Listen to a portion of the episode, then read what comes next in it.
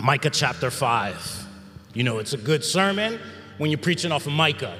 Not many preachers preach off of Micah, but I'm gonna preach off of Micah right now. It says, But you, O Bethlehem Ephratah, who are too little to be among the clans of Judah. At this time, the, the nation of Israel was divided to the northern region, which was called Israel, and the southern region, which was called Judah, because they had this divided monarchy after the reign of Solomon. And so it says, Among the clan of Judah, from you shall come forth me who is to be the ruler in Israel. This is a prophecy talking about the coming of Jesus whose coming forth is from old, from ancient days. Therefore, he shall give them up until the time when she who is in labor has given birth. The rest of his brothers shall return to the people of Israel, and he shall stand and the shepherd and shepherd his flock in the strength of the Lord. Somebody thank God that Jesus shepherds his flock in the strength of the Lord. In the majesty of the name of the Lord his God and they shall dwell secure. For now he shall be great to the ends of the earth. He shall be their peace. Who needs peace this morning? Jesus wants to be your peace. And then when the Assyrians come, when the enemies come into our land and treads in our palaces, then we will raise against him seven shepherds and eight princes of men. He's talking about raising up leadership they shall shepherd the land of Assyria with the sword and the land of Nimrod at his entrances, and he shall deliver us from the Assyrians when he comes into our lands and treads within our borders. This ruler will come in and give us sanity, he will give us peace, he will give us security. But where did he come from? He came from, oh, little town of Bethlehem. Oh, little town of Bethlehem because powerful things can be found in little things. If God is everywhere, then we should be able to find him anywhere. Let us pray today. Father, I ask you, Lord, to just open up our hearts, open up our minds, open up our ears. Help us be more aware of your presence. Help us be more aware of those small moments in between things that we could still find you, God. We could find you in the big, but it's a whole nother level when we find you in the small. So teach us something today as we prepare our hearts for this Christmas season. In Jesus' name, amen. Everybody in agreement say, I'm here. I'm ready. Draw me closer. Make me better. In Jesus' name, amen. You may be seated. Ask the person next to you what they want for Christmas, real quick. Real quick. Just one gift. What do you want for Christmas?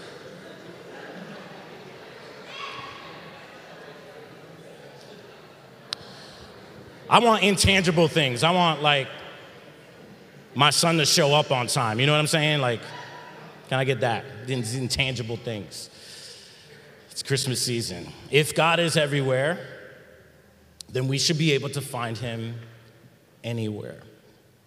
Today, I'm going to be uh, probably a little more teachy than preachy. I know I said this a couple weeks ago. Um, can I get on a soapbox real quick? Like, that's what you do. What are you talking about?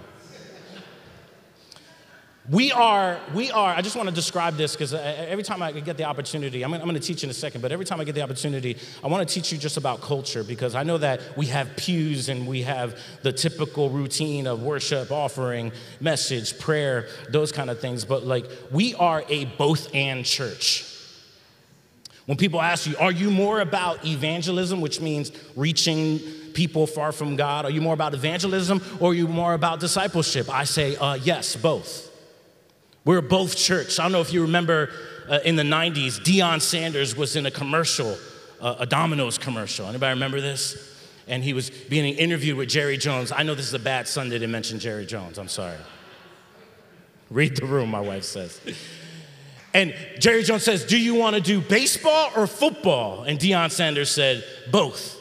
If you know anything about Deion Sanders, he played both professional baseball and professional football. Then Jerry Jones asked him, Do you want to play offense or defense? And Deion Sanders said, uh, Both. And he played both sides of the ball on, in football. And then he says, Do you want stuffed crust pizza or meat lovers pizza? And my man, glory to God, said, Both. We're both church. There, there are times where I'm gonna teach, and then there are times I'm gonna be inspirational. There are times where I'm gonna be exegetical, and then there are times I'm gonna be topical. There are times I'm gonna go line by line, and there are times I'm gonna be bouncing around all over scripture. Because at the end of the day, we are commissioned to help each other grow in faith. And I've heard the statistic, and this is startling, that the average person, the average person has seven relational transitions in their lives, devastating relational transitions in their lives. A pastor encounters seven relational transitions a year. And especially in this modern day age, people just come and go very frequently when it comes to churches. And a lot of times a church is divided based off of preferences, right? They like certain types of teaching and they like certain types of preaching. And, and, and, and what we do is we put our preferences before the principle of the kingdom of heaven. And trust me, I want you to grow. So it's hard because, like, some of us, we're new to faith, right? Can we love the people that are new to faith here? Some of you are new to faith. So you need some milk, right? Spiritual milk. And some of you, you've been around the block for a while. I'm not gonna call you old, but you know who you are, right? Some of you, you want meat, right? You want that filet mignon. Come on, somebody. Does he know it means filet mignon? Yes, I know it means filet mignon, right? But I'm telling you, we're both. There's, in these sermons, you're gonna find milk and meat because uh, it, it bothers me when people are like, Pastor, just preach the gospel. And you're right, I do preach the gospel. What is the gospel? The gospel is that we serve a Jesus that lived a life I couldn't live, morally perfect. He lived a life I couldn't live, and then died the death that I should have died because of my sins. And he reconciled me with, with the Father through his death because he, he rose again on the third day. He conquered death, he conquered the grave, he reconciled us with the Father so that now in him I have the Holy Spirit dwelling in me and what the Holy Spirit does, He sanctifies me. The word sanctifies is a fancy church word that says He makes me better. All right? So when you say preach the gospel, that's the totality of the gospel. At the end of the day, when you're walking with Jesus, you, you want to be more like Jesus, you should get better. So these sermons aren't self help sermons, they're self leadership sermons so that you can look more like Jesus. You hear me? Because I don't want, I trust me, I've been to Bible college. I could do the teaching thing, but at the end of the day, here's my heart.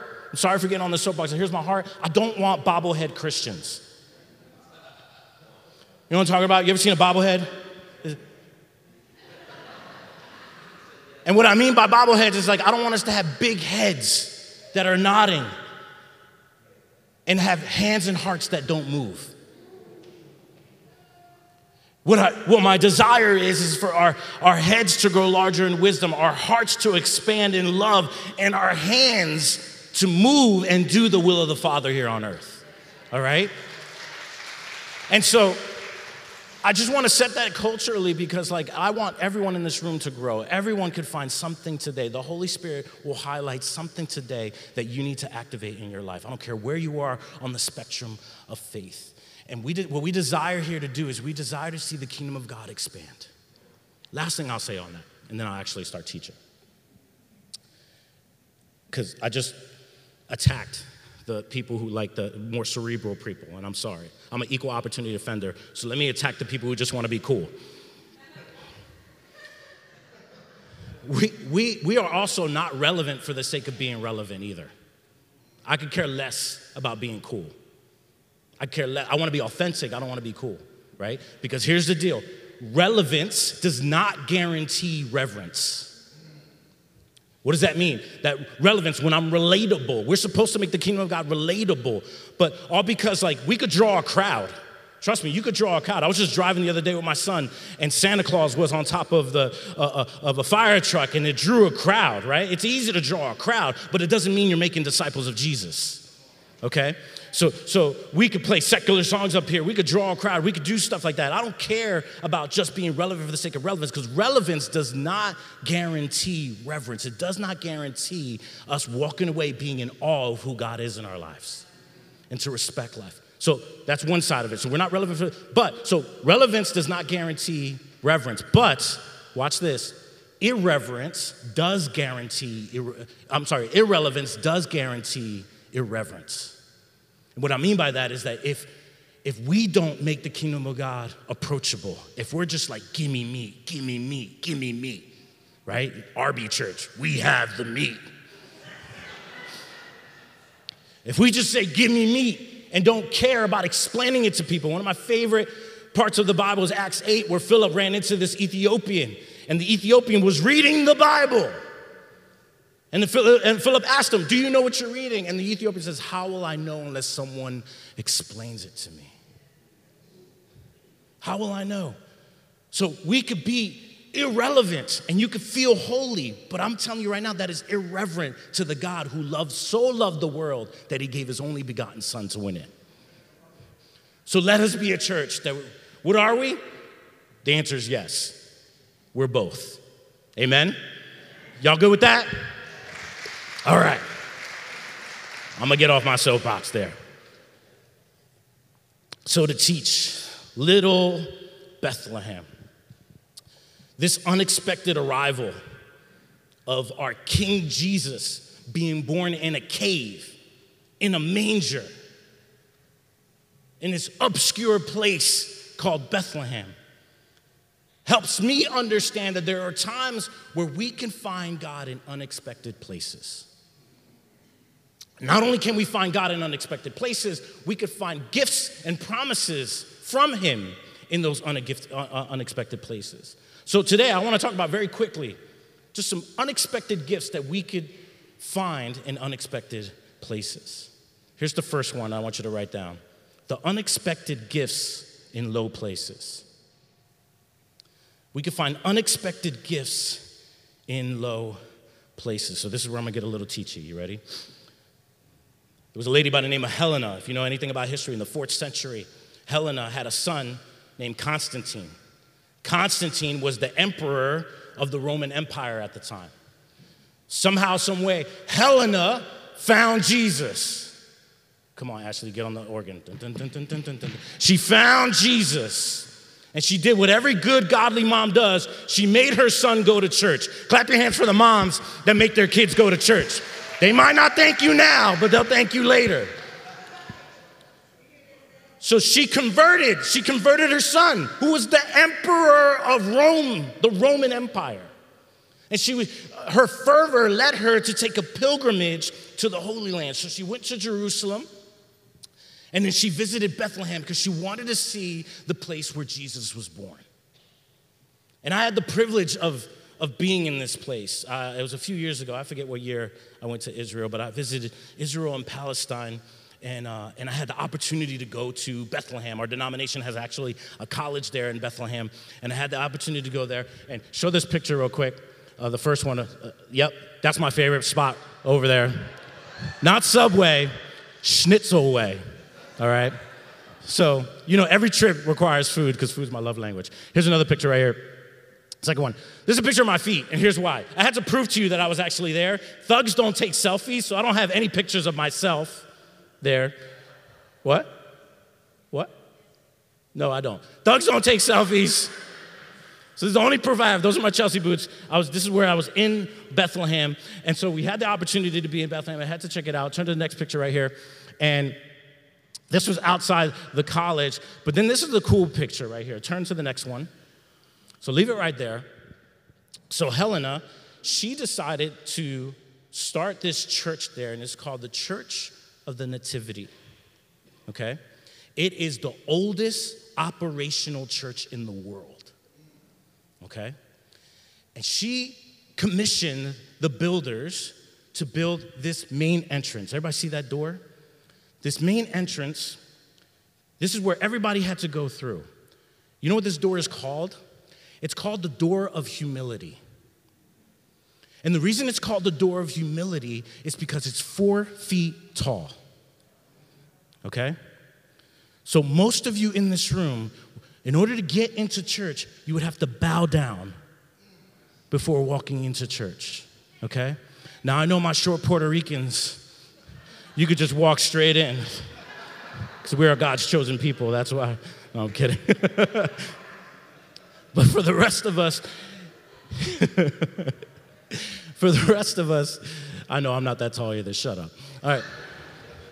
For the rest of us, we had to bow down to go through there. She did this because people would people of prestige would walk, literally come to church with their horses. So she wanted this door to be that short because people would have to dismount their horses, bow down, and enter into the presence of God. She wanted them to choose humility before coming to church because she believed that this site, this church, represented the humble king that was birthed in Bethlehem. Oh, little Bethlehem. To bow down. There's unexpected gifts in low places.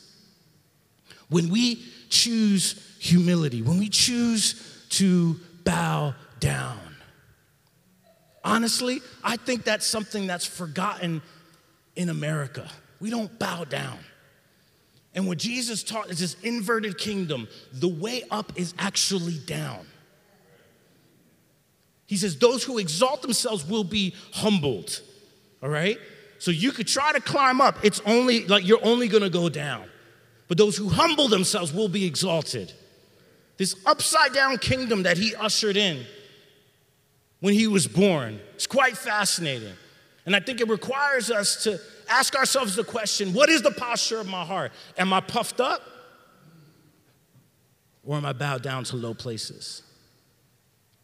And I think we struggle with pride a lot in America. And, and pride is, is cancerous. Pride is the only disease that you have that makes other people sick. I'm struggling with this.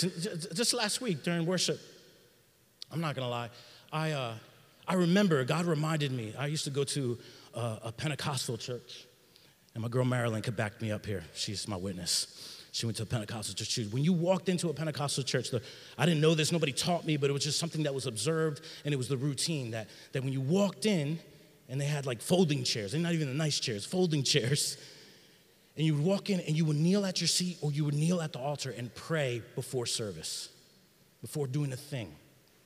And I was reminded of that last, last week. And during worship, on this cold, polished concrete floor, I bowed down on my seat and I just prayed. And God wrecked me. I was a hot mess, snot bubbles, everything. And in that moment, I chose the low position. I chose to get low. And in that moment, I felt all the pain. I felt all the sadness. I felt all my anger, but I felt the presence of God. And I believe there's nothing magical about kneeling, but it's something about the posture of your heart that when you go to low places, what, what does he do? He exalts those who humble themselves. And in America, we don't do that. We stand up high, we raise our hands up high, but it's very few in modern day churches where we actually bow down. I also went to a, a Catholic school. Remember, they had the nice little kneelers, right? You know, and then remember, like, you tried very quietly to put the kneeler down. And they're like, I'm sorry I'm sorry. right? And you, you would kneel. And I think, what would it look like in the modern church that if we just chose sometimes the low places in our lives, chose humility? There's unexpected gifts there that I'm telling you that you will find Jesus there because guess what? He started there. He started there just to choose humility. You know what the beautiful part about being low in your life? That when you are low, it's incredibly difficult to fall. When you're low, it's incredibly difficult to fall to temptation when you choose humility. Y'all getting this? I remember, I'm gonna go there. In Bible college, I, um, I had a bad habit. Power in Jesus' name. I had a bad habit. I'll call it what it is. It was sin. I, uh, would look at pornography. Now, this is back in 1999, 2000. And so we didn't, it, they didn't have like videos, it was just still images online. And the habit was so bad that my, my Bible college had a firewall, so you couldn't get to those websites. But some people figured out a way to bypass that firewall so you could look at these images. And I had this bad habit. And I wouldn't say I was completely addicted but it was a bad habit. And here's what broke the addiction it wasn't the church saying, yo, check your sexual desires at the door. It wasn't the church saying that, don't you know that you're making God sad when you do that. Um, it was this I, I read an article about how how horrible the, the, the porn industry is and how these they would make these women take drugs before and after the act so that they could deal and cope with the grief that they had to encounter when doing said acts. And then when I read that, I was like, oh my goodness, I do not, I do not want to support an industry that does this to women. So it wasn't somebody smacking my hand, it was me choosing humility that actually healed me from that bad habit. I chose low. I chose, you know what? No, I'm not I'm not going to make women serve me. I'm going to serve women. And that broke me of that habit. And maybe that, that you need something else for that, but I'm just telling you, for me, I chose low and it kept me from falling. It kept me from falling. It made me stable. Because there's unexpected gifts in low places when you choose humility. And there's another thing about the American church that I think like we need to identify quickly, and is at times our pride robs us of receiving correction and challenge, right? And there's two types people. Maybe you're like me. So when I was young, people used to check me like, who do you think you are, man? I'm my own man. I don't need nobody to tell me what to do. And your neck kind of went like this. I don't know why, but that's what we did. And I rejected correction. Why did I reject correction? Because I was prideful.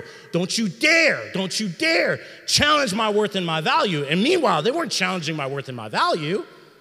They were challenging me because they saw my potential. So you might be that kind of person, or you might be the person that says, Oh, no, whenever you challenge me, whenever you correct me, it hurts my feelings. And, and, and, and you propel correction that way, can we all identify that at the end of the day, that is pride? What would it look like if you found this unexpected gift of growth in low places? And you took challenge and correction the way you're supposed to take challenge and correction. The Bible says that He is our shepherd. Thy, ra- thy rod and thy staff comfort me. Okay? The rod was so that the shepherd will sometimes have to break the kneecaps of the sheep when it kept wandering off the beaten path. And the staff was to pull it back and guide it. And it says that we find comfort in those things. The Bible says God disciplines those he loves. Come on. I remember my son, he was in a travel lacrosse team, and sometimes I would go watch his practices. And I'm old school, sorry about that. But I love it when coaches yell at kids. Like, I love it. Like, I get such a kick out of it. Like, I'm smiling from ear to ear. It's like, where does Pastor Mike smile? When coaches yell at the, the, the players. I freaking love it. And I remember there was a really talented kid, really talented. He was a middie on the field, and, and he was really talented kid. And the coach kept on yelling at him, t- telling him he's not doing this thing right, not doing this thing right. I'm Puerto Rican, so I don't play lacrosse. I didn't know what he was talking about. But I love the fact that he was yelling at him and then all of a sudden, and don't, don't report him, he, he told him, Yo, come here, come here. Because he kept on like huffing and puffing every time he was correcting him. He grabbed him by his face mask. And he goes, and he goes, Why are you huffing and puffing? And he goes, Because every time you correct me, you're basically telling me I'm not good. He goes, No, no, no, no, no, no, no. I, I see a champion in you. And champions know how to take correction. Everyone else gets a participation trophy. Which one are you? And I was like, oh, shoot. Yeah, tell him. Tell him. Love that. And he looked at him, he goes, You have amazing potential. Your pride is getting in the way. And I just want to tell you, church, every disciple in this room, you have amazing potential, but sometimes your pride gets in the way. And there's unexpected gifts when you choose low places. Amen. I'll close that point with this. I just heard Louis Giglio say this, and I thought it was brilliant.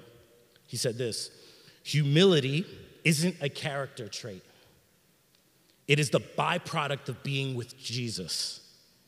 So if you're generally proud, you're not walking with Jesus.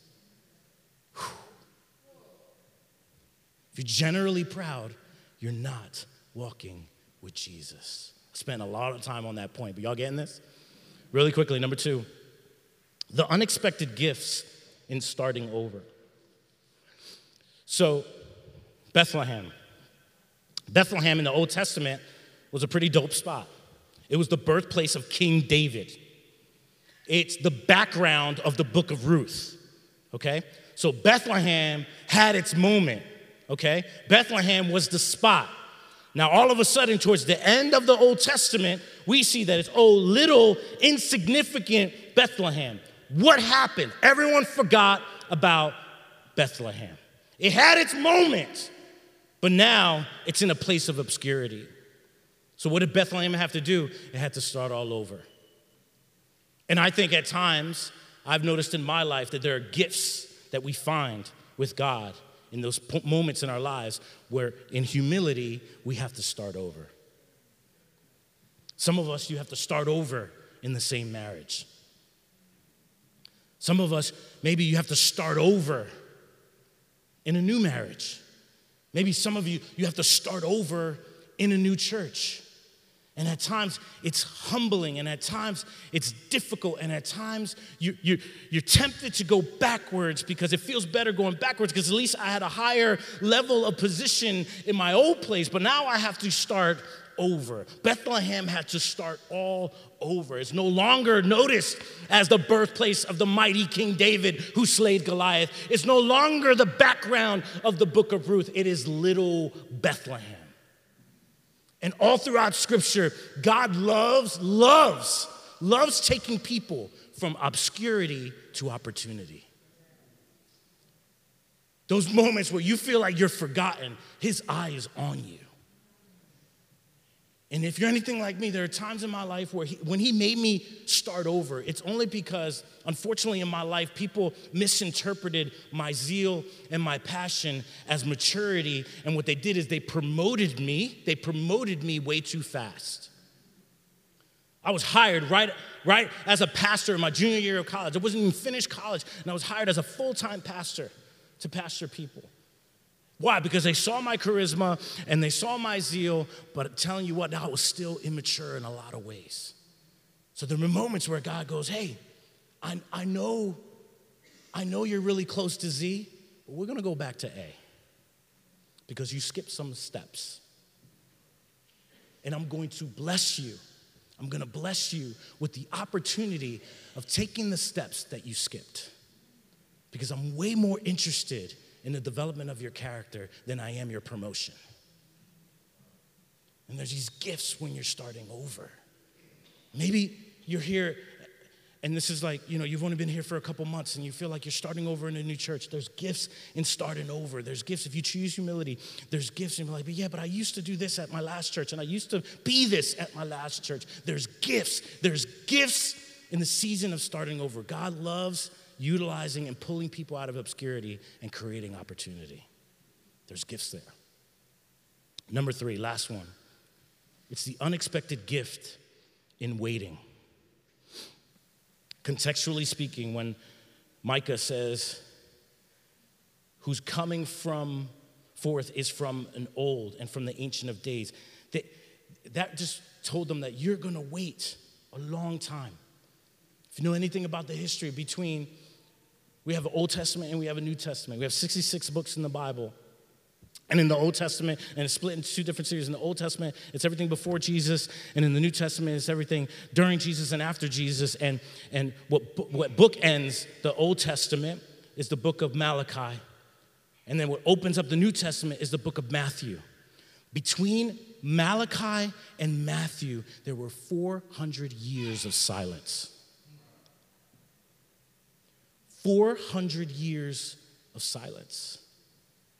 So I can imagine as people are reading this prophecy, can you imagine? Some of y'all can't wait four minutes. They had to wait 400 years to hear something. 400 years waiting for this ruler that was going to give them security and peace. They had to sit there and wait. Those who wait upon the Lord shall renew their strength. And the Bible promises that He shall be their peace. And it suggests that when he does come, you're, you're gonna exhale. You're gonna, you're, gonna, you're gonna find that sense of peace when he does come. But can you imagine being the people that read this prophecy and had to wait 400 years? And to think of rulers, not only that, like, he did not meet your expectations. He's supposed to be a ruler, he's supposed to be a, a king, a messiah, a savior. He couldn't find a room at the hotel and he had to be born in a cave. Not what we expected. But we still had to wait. And I think in our seasons of waiting, as you process humility, as you're waiting to, for God to promote you in this starting over season, the waiting period grows you. It grows you and it matures you and there's gifts there. And if you could find god in the waiting here's the deal. We're always waiting. God i'll find you when i get the promise. No we find god in the waiting. What are you waiting for today? Maybe you're waiting for god to show up in a mighty way. Maybe you're waiting for that promotion you're waiting for i don't know a spouse you're waiting for something whatever you're waiting you're waiting not to feel this way anymore am i talking to anybody as you're waiting and you think that's I'll meet God when I have the promise. You have God right now. Because if God is everywhere, then you could find him anywhere. You could find him anywhere. And so there's gifts when you choose the low places. There's gifts even in the unexpected times when you feel like you have to start over. And there's gifts when you're waiting. There's gifts. And the most important gift is his presence. He is with you in Jesus' name. He is with you in Jesus' name. I just feel like my spirit, like I want to talk to some of the single people in the room. Because especially when you talk about waiting, don't buy into the lie that God can only use you once you're married. Single people are just as valuable as married people in the kingdom of God. Just feel led to tell you that. All the times, like Christians are just like, ring by spring or get your money back. No, no, no, no, no. That's nonsense. God wants to use you right now, even whatever you're waiting for. You're just as valuable. You're just as valuable. Sewell people, can I talk to you? We've been waiting a long time. Let's find God in the waiting. Because if we do not give up, we will reap a harvest if we do not tarry, if we do not give up. Let's find God in the waiting. Let's find God in the waiting. I promise you there's gifts there. Here's what I'm going to ask you to do. If you could stand in God's presence.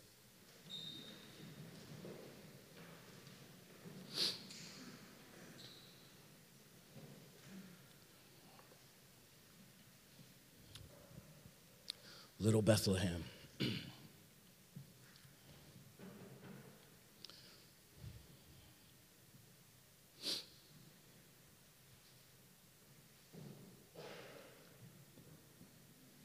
I'm gonna call Audible real quick. Um, Pastor Ashley, can you uh, sing the bridge? Um, I suck with song titles. The I sought the Lord and he heard and he answered. Yeah. That song. I'm the dude that always messes up titles and makes up my own lyrics. Anybody else out there? Just making up my own lyrics. I want us to pray. I'm going to pray, and then I'm going to ask you to do one of two things um, to choose humility, and, and maybe you need to find someone and pray with someone. And praying is nothing magical about praying, praying is just talking to God. And I want you to share. Um, maybe there's some areas in your life that you need to confess that you need to be more humble in. Maybe one of those areas is starting over. And then maybe you need to confess to somebody like, I've been waiting on this for a really long time. And there have been times where I'm tempted to let go, but, but, I'm, but I'm here and I'm holding on. If you feel comfortable, I'm going to pray, and then I want you to just pray those things to God. But if you can, find someone to pray with Maybe it's a spouse, maybe it's a family member, mother, father, friend. I think it's something powerful when the people of God engage with God. You don't need a pastor to pray for you all the time. The same Holy Spirit that dwells in every pastor in this room dwells in you. Same exact one. You do not have a junior Holy Spirit. You have the full Holy Spirit living and dwelling in you. And so I'm going to pray and I'm going to ask you just spend some moments in prayer. And Ashley's going to sing over us. And she's going to sing, I sought the Lord and he heard and he answered. So if you can, after you're done praying, I just want you to spend some time just thanking the Lord that he heard and he answered. Wait, wait, wait, wait Pastor Mike. How do I know he answered? Because he's with you. That's why. Let's praise him in advance for what he's going to do in your life. Amen. Amen.